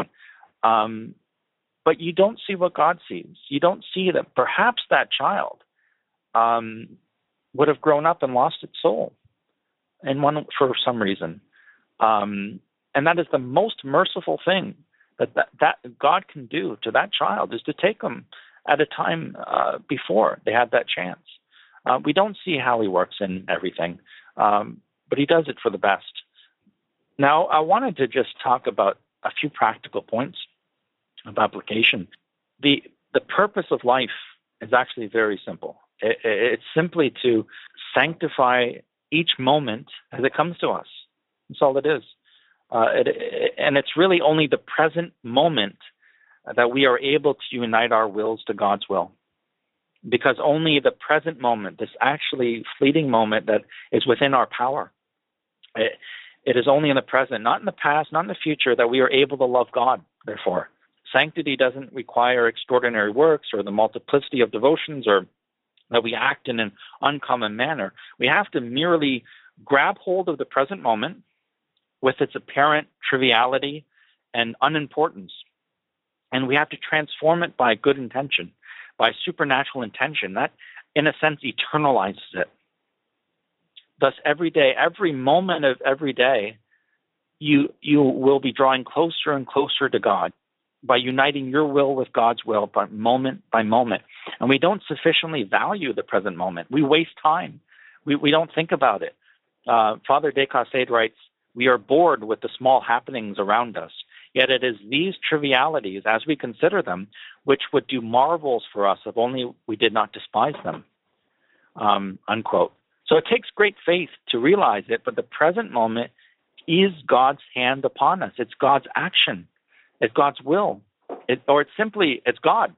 God's will and God are the same. Uh, it is God coming to us and He's helping us. He's perfecting us. He's loving us. He's working on us and in us in some way or another. Um, De Caussade says, quote, God speaks to every individual through what happens to them moment by moment. The events of each moment are stamped with the will of God. We find all that is necessary in the present moment. And he also says, if we have abandoned ourselves to God, there's only one rule for us the duty of the present moment. And sometimes this present moment is, again, the present moment for us, Nicholas, is simply to do the show, that's how we, we honor God, to do what you have to do. Age quod agis is the saying of the ancients. Do what you're doing. Do what you're doing, but do it for God, and that's how you obtain sanctity. Uh, it's that simple. Um, you know, I don't know if you're familiar, uh, Nicholas, um, uh, with Father Walter Ciszek and his book, uh, uh, With God in Russia. Uh, yeah, I'm uh, I'm aware of it, but I I haven't read it. I think we have actually discussed it on an earlier episode of um, of the spiritual life. It's on my to read list for sure. Yeah, I did mention in a sermon uh, one of these Sundays uh, about a month ago. Uh, but he wrote a book with God in Russia, and then he wrote a, a sequel, uh, "He Leadeth Me," which is more of the the spiritual uh, reflections of his time in Russia uh, when he was captured by the Russians. He was in, from 1939 to um, I forget what 64 or something, I believe. Anyways, he was um, captured. Uh, he was a undercover priest, really, in Russia, and he was captured by the communists and forced into um, uh, you know Si- Siberian labor camps and and prisons and and and everything. He suffered a lot, but he wrote some tremendous things on divine providence, and, and I wanted you I wanted to read a few of his his things, uh, just a few uh, smaller quotes. He says, Our sole purpose was to do the will of God, not the will of God as we might wish it, or as we might have envisioned it, or as we thought in our poor human wisdom it ought to be, but rather the will of God as God envisioned it and revealed it to us each day in the created situations with which He presented us. His will for us was the 24 hours of each day, the people, the places, the circumstances He set before us in that time. Those were the things God knew were important to Him and to us at that moment, and those were the things upon which He wanted us to act, not out of any abstract principle or out of any subjective desire to, quote, to do the will of God. No, these things, the, these 24 hours of this day were His will we had to learn to recognize His will in the reality of the situation and to act accordingly. We had to learn to look at our daily lives, at everything that crossed our path each day with the eyes of God, learning to see His estimate of things, places, and above all people, recognizing that He had a goal and a purpose in bringing us into contact with these things and these people, and striving always to do that will, His will, every hour of every day in the situations in which He had placed us For to what other purpose had we been created? For what other reason had he so arranged it that we should be here, now, this hour, among these people? To what other end had he ordained our being here, if not to see his will in these situations, and to strive to do always what he wanted, the way he wanted it, as he would have done it, for his sake, that he might have the fruit and the glory? Ultimately, we come to expect God to accept our understanding of what his will ought to be and to help us fulfill that instead of learning to see and accept his will in the real situations in which he places us daily. And I wanted to, to insert here is that what he's driving at is that we tend to, um, when we desire to do God's will, we tend to uh, look at, we're trying to find what's God's will. Why, why did God put this person in my life? Why did God allow this to happen? When it's not for another reason, He simply, that is God's will for you. Um, you don't have to search and try to find a symbolic, mystical meaning in what happens to you. What is actually happening to you is God's will. Um, so if you trip and fall, you'll say, why did God allow that to happen? No, it just simply He wanted you to trip and fall at that time. It has an effect on you. It has uh, an effect, but you don't know uh, all the reasons uh, why he does it. It's simply what happens to you, the people that you run into, they're all part of God's providence for you. Father Ciszek says the plain truth, the plain and simple truth is that his will is what actually what he actually wills to send us each day in the way of circumstances, places, people, and problems. The trick is to learn to see that, not just in theory, or not just occasionally in a flash of insight granted by God's grace, but every day. Each of us has no need to wonder about what God's will must be for us. His will for us is clearly revealed in every situation of every day, if only we could learn to view all things as He sees them and sends it to us. The temptation is to overlook these things as God's will. The temptation is to look beyond these things, precisely because they're so constant, so petty, so humdrum and routine, and to seek to discover instead some other and nobler will of God in the abstract that better fits our notion of what His will should be. The trouble is that, like all great truths, it seems so simple, too simple. It is there before our noses all the time, while we look elsewhere for more subtle answers. It bears the hallmark of all divine truths simplicity. And yet, it is precisely because it seems so simple that we are prone to overlook it or ignore it in our daily lives. Like every divine truth, moreover, it is far from simple of execution. Its very simplicity renders it at once almost impossible, not just of credibility, but of human achievement, for our poor human nature is too easily distracted.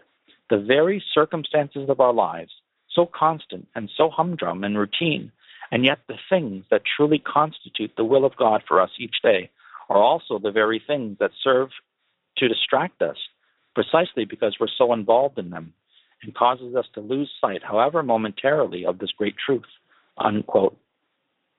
So I, it's really, um, you know, we can talk a long time about God's will, but it's simply what happens to you. It, it, it is, it is that simple. And this brings me, I, I something um, to something called the sacrament of the present moment. I don't know. Have you ever heard that term? Uh, I haven't. Okay. This is a term uh, the sacrament of the present moment. It was coined by Father uh, uh, and it's it's it's in his treatise a lot uh, in the in the letters. The sacrament of the present moment. What does Father de Caussade and others after him have used the term mean by the sacrament of the present moment? And I think this is a very um, illuminating phrase, although it's startling to to use the word sacrament. He's he's using the word sacrament uh, not in the sense of one of the seven sacraments instituted by Christ to give grace, but simply in this general sense, uh, he's using the word sacrament as a means of union with God. That under the outward and visible circumstances of our life, God wishes to impart grace to our soul. In much the same way that he imparts grace through the visible and tangible signs of his sacraments, in the sense that uh, the present moment is a means of drawing us closer to God by love, which is the union of our will with His.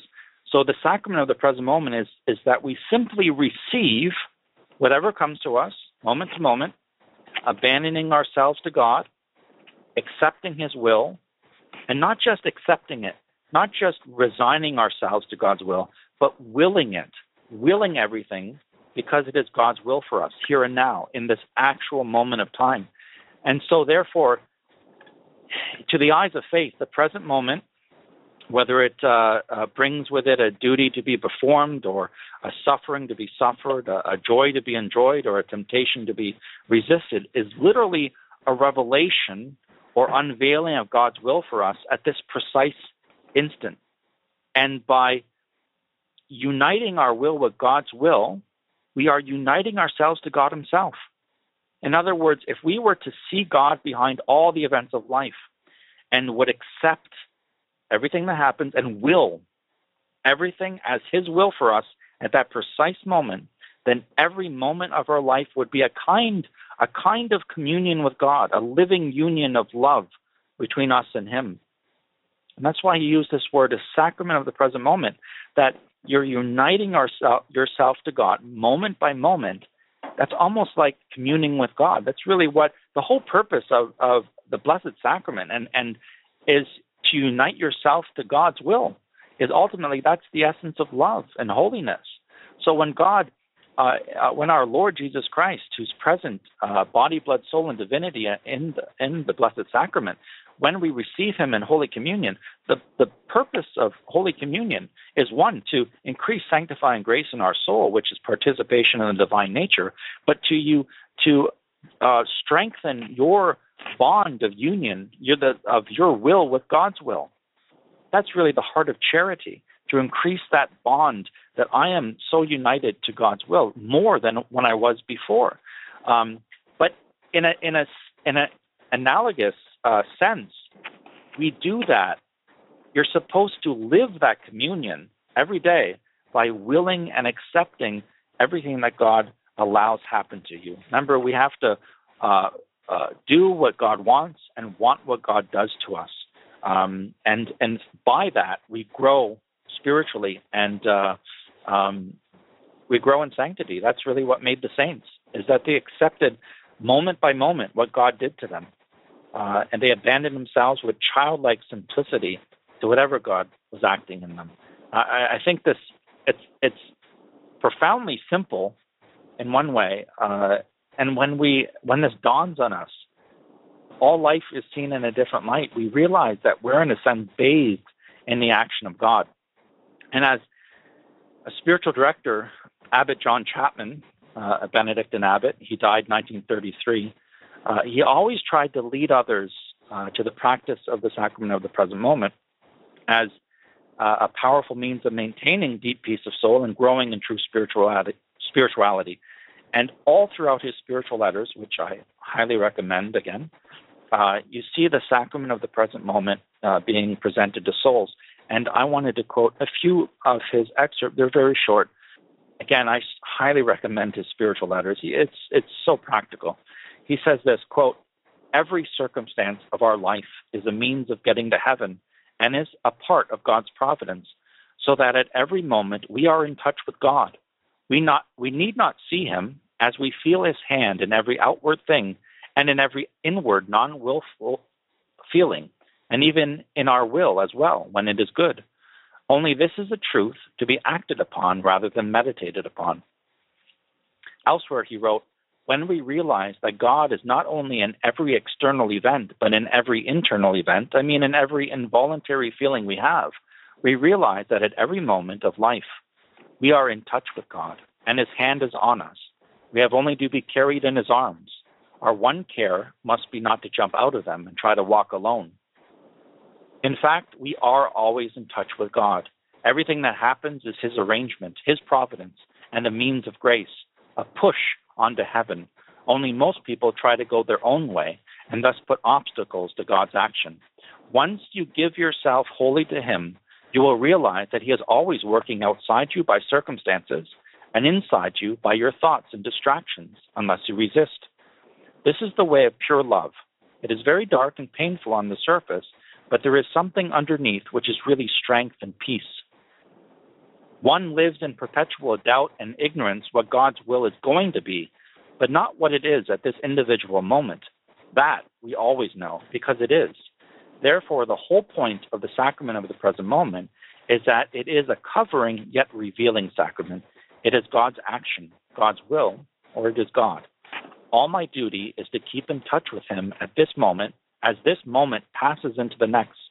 My obvious duty may be at this moment to consider what comes next and not to know. The only thing that matters is now. I mean that we have to be exactly in God's will, united actively and passively with what He has arranged for us to be and to do, so that at every moment we are quite simply in touch with God, because we are to wish to do what He wants of us and to be as we find He wishes us to be. There is no other perfection than this. Tomorrow and yesterday are quite of secondary importance. And also, in regard to prayer, he says this Don't ask or worry about any kind of prayer or recollection or union, but wish for exactly what God provides you at any given moment. Take no thought for tomorrow. Trust in God. You are at each moment in touch with Him through all the arrangements of His providence. And these include your own state and your own feelings at the moment that you are trying to unite yourself with His will. If you do your best at the moment, the result, however dry, weak, un- unsatisfactory, is just exactly what God wants you to have here and now. Worry is useless and harmful. Try to be absolutely at peace because you are satisfied with God as He is with you at this moment. So again, he's just emphasizing we have to live in the present moment because the past doesn't exist, the future doesn't exist, the present only exists. And it is part of God's providence, a revelation of what God wants for you at that moment. So if God wants you at that moment to be dry in prayer, you simply have to say, I trust in that. I trust in Him. I abandon myself to Him. I unite myself with, with God right now, even though I don't feel any consolation from it. So this applies to every aspect of our spiritual life. And in the next episode, I'll, I'll give a kind of a, a method or somewhat of a technique to to put this into practice and, and what's called the, the high point of the soul, the apex of the soul, which many spiritual writers have written about, uh, St. Francis de Sales and others, um, the high point of the soul, um, where you, um, you know, don't live on the, the emotional uh, plane. Uh, you, you, and then you can truly put into practice this abandonment of divine providence. But we'll get into that next episode one of my all-time favorite quotes from Saint Teresa of the Child Jesus is what she had to say about living moment by moment. This is really the secret of sanctity. She said, "If I did not simply live from one moment to the next, it would be impossible for me to keep my patience. I can see only the present. I forget the past, and I take good care not to think of the future. We get discouraged and feel despair because we brood about the past and the future. It is such folly to pass one time's fretting instead of resting quietly on the heart of Jesus. Unquote. I don't know about you, Nicholas, but I think uh, anytime I find myself, uh, you know, disturbed or lose my peace of soul, it's always one of those things. You're worrying about the past, or you're worrying about the future.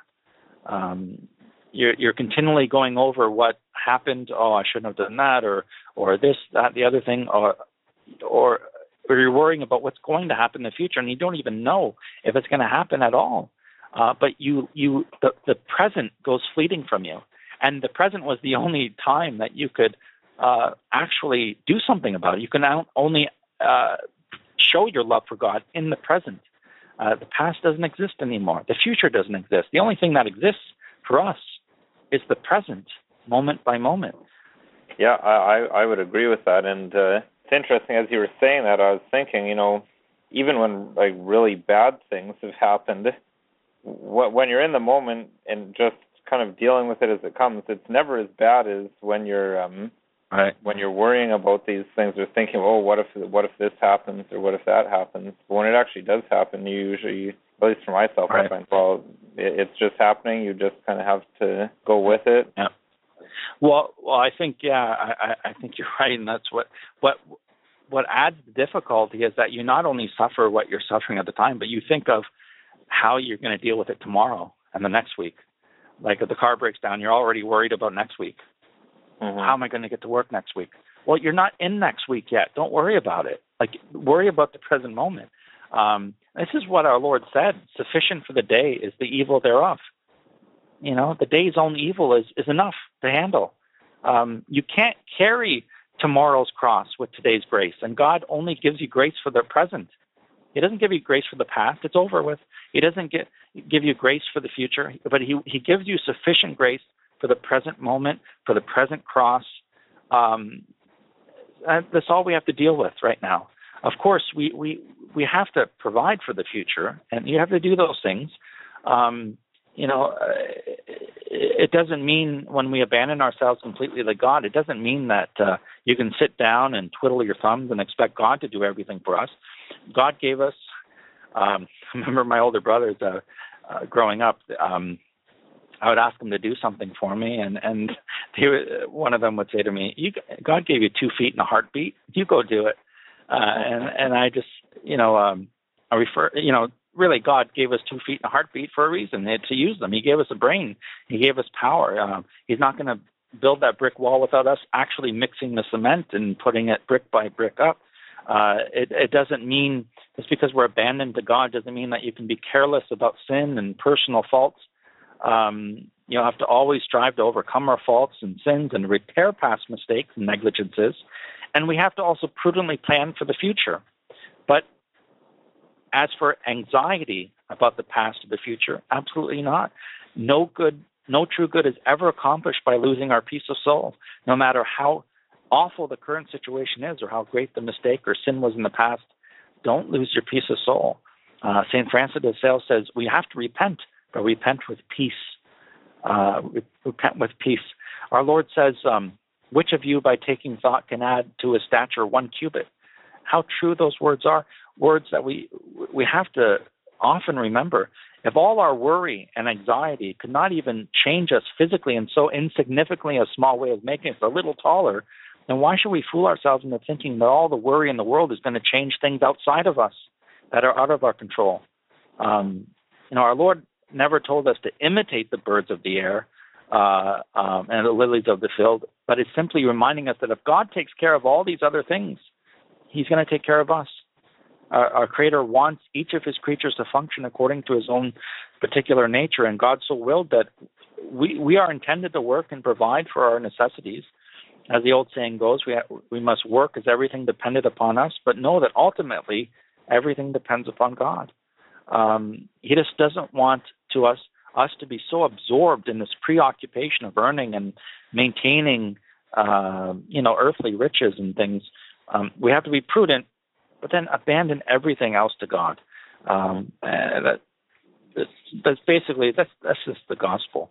Um, it often happens on this show, Father, and part of why I'm so quiet all the time is you've anticipated uh, something I was going to ask, but I wonder if I could just expand a little bit on that. Okay. As you're saying that it's, it seems that the, the abandonment to divine providence is mostly about not worrying, but we still have to do things because unfortunately, I think right. I see a lot of people that they tend to maybe fall into the I think the temptation of what you described perhaps as quietism, where sometimes mm-hmm. there, there can be. I mean, it's not really too much abandonment to divine providence. I guess it's just not taking it in the correct way. Where you see people, and uh, I'm I'm just trying to think of some examples, but where you know people would just say, "Oh well, it's God's will, so I'm not going to do anything. I mean, you know, sitting there not even eating would be an extreme example. People realize they need to eat, right, but right. Um, you know, something a bit more subtle might be uh, maybe uh, you know they they want to uh, go out with uh, someone and they don't have a chaperone available. And I've seen lots of people say that oh you know chaperones that's those are bad because you're saying that you're you can control things. God's not in control. You need to be trustful to divine providence and. Uh, um, you know, go on that date without a chaperone. Um, right.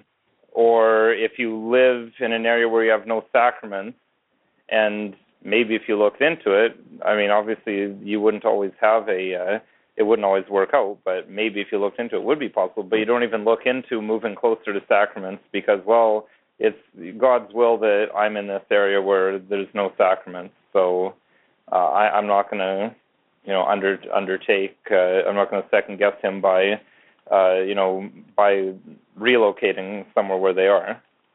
Mm-hmm. So, you know how so Uh, I wonder if you could comment a bit on that and how you reconcile trustful surrender to divine providence or abandonment to divine providence, but also, you know, our duty to to still do things. I mean, I think you've already talked about that a little bit. Right. Yeah.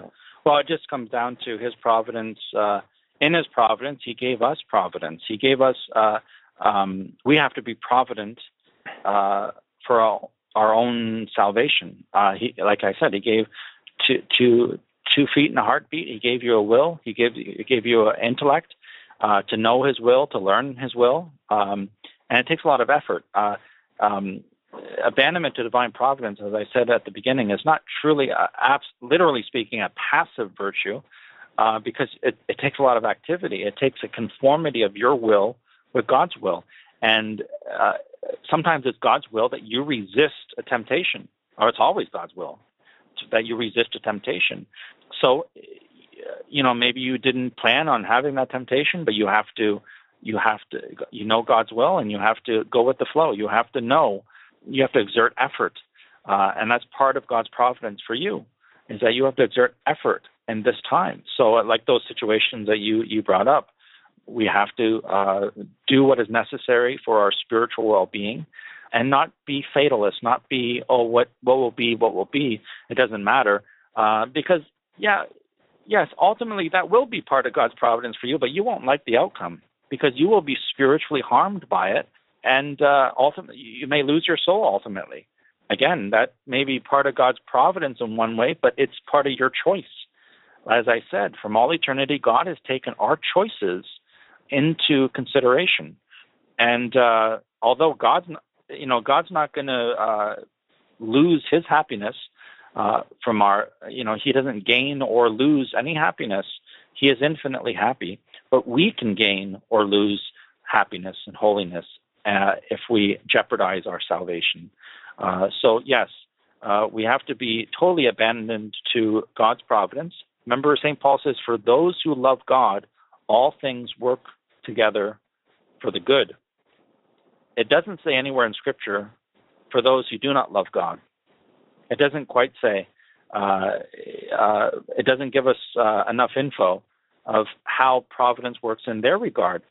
We all know that that providence will work for the glory of God, uh, but we also know that not everyone is saved. Not everyone. Uh, some people reject God. Some people are damned. So it didn't work for their good uh, because they ultimately do not love God. They've chosen something else other than God. Um, so I think perhaps that is a warning uh, to us that um, you know uh, God's providence is that we have a duty uh, to maintain our spiritual well-being and to seek out the sacraments um, and to do our, our, our sincere best. And after we have, have done our best, um, then then for the rest. Sometimes it's not. We it's, life is not always ideal. You know, you're going to be searching for the mass. You may not find one close enough to you, and suppose you can't move at that time. Just you, you do the best you can. Again, you do the best and leave the rest to God. Um, I think that's uh, that's the rule of thumb. So basically, this uh, this abandonment really applies to absolutely everything in our life. And you know, I didn't go over uh, you know every different uh, you know situation we can be in. A lot of the the books on divine providence they talk about abandonment and sickness, and abandonment and health, and abandonment, you know, and, and everything. But it, we, we, we know that we, we, it applies to everything, even to death. It, it, applies to the time and manner of our death. Uh, Abbot Chapman always insisted on this unconditional abandonment to divine providence, as I said. And on the last day of his life, when one of his monks uh, was administering the last sacraments to him, uh, he was reminded of this teaching of, of his of unqualified acceptance of God's will especially in regard to our death. And after a long silence, uh, the abbot replied, Yes, that is true, quite true. If God sees best for me to die, what in the world should one live wish to live for? I think that's an important thing. A lot of people they're afraid. We mustn't be afraid to trust God in the in the time and manner of our death. The only thing we should pray for is, is provided death. We wanted we want to be in the state of grace. That's what we pray for. If God wants to take us quickly, if God wants to have a long, drawn out illness in our regard, we have to abandon ourselves completely to Him. Let Him do what is the best for us. If He wants to take us quickly, then so be it. We just pray to be in God's grace and leave the rest to Him. Why would you want to live longer than God wants us to live? We we don't want that. Uh, we shouldn't want that. You, you, see so many people they're they're concerned about the end times, the end days, and uh, the apocalypse, and I have to build a, a, a you know a, a bomb shelter and and have all this food supply. Yes, it's good to provide for yourself, but don't worry. If if if a nuclear explosion happened uh, next to you, glory be to God. God, that was God's will for you. That you that you were that you died in that. That you that you, you simply you provide, but don't worry. Don't worry about it. You you do what is necessary to to maybe take care of your family, but don't lose your peace of soul over it. Don't think that the most important thing in your life is simply maintaining and surviving physically. The most important thing in your life is to grow spiritually and to um, uh, unite yourself with God's will. I see this where people are so worried about the, the so-called three days of darkness, which I, I, I don't know what to think about that. I have my doubts whether that is a, an actual uh, authentic event or prophecy. Everyone's worried, oh, the three days of darkness, you need this, you need that, and you can't be caught outside or you're going to die. And they're worried about this. Well, if God wants you to be caught outside and die, uh, then then glory be to God. Uh, abandon yourself completely in that regard. If you're meant to survive, then things will work out. If it happens suddenly and you, you end up dying, and that applies to everything in our life. I don't know if I'm going to live through tonight. I could die during the night. I could die tomorrow. Um, you simply be in a state of grace, make an act of contrition, receive the sacraments as frequently as you can, and then leave the rest to God. If God wants to take you early or late or whatever, uh, De Caussade he says, Let us accept all from the hand of our good Father, and he will give us in peace in the midst of the greatest disasters of this world, which pass away like shadows. In proportion to our abandonment and confidence in God, will our lives be holy and tranquil. Also, where there's where this abandonment is neglected, there can be no virtue, no perfect rest. So, if you want peace, you have to just abandon yourself to God and realize that everything that happens to you is a grace. It's a means. The St. Therese of the Child Jesus says everything is a grace. And when she said everything, she meant everything. Again, I, I, we have to close, and I want to close with this two points. Uh, is that um, St. Francis de Sales had this great maxim. He said, Trust the past to the mercy of God, the present to his love, and the future to his providence. And that sums up everything. And to close, I wanted to just read this pr- uh, prayer that was inspired by uh, the works of St. Augustine. And uh, I'll just read this to close. Oh my God, I leave myself entirely in thy hands. Turn and turn again this mass of clay as a vessel that is fashioned in the potter's hand. Give it shape, then break it if thou wilt. It is thine, it has nothing to say. Enough for me that it serves all thy designs, that nothing resists thy good pleasure for which I was made. Ask, command, what wouldst thou have me do? What wouldst thou have me not to do? Lift it up cast down in persecution, in consolation, in suffering, intent upon thy work, good for nothing. I can do no more than repeat with thy holy mother, Be it done unto me according to thy word. Give me that love which is beyond all loves, the love of the cross, not those heroic crosses with the glory that might foster self love, but those ordinary crosses which we bear with so much distaste, those daily crosses with which our life is strewn and which at every moment we encounter on our way through life contradictions, neglect, failures, opposition, false judgments, the cold or impulsiveness of some, the rebuffs or contempt of others, bodily infirmities, spiritual darkness, silence and interior dryness.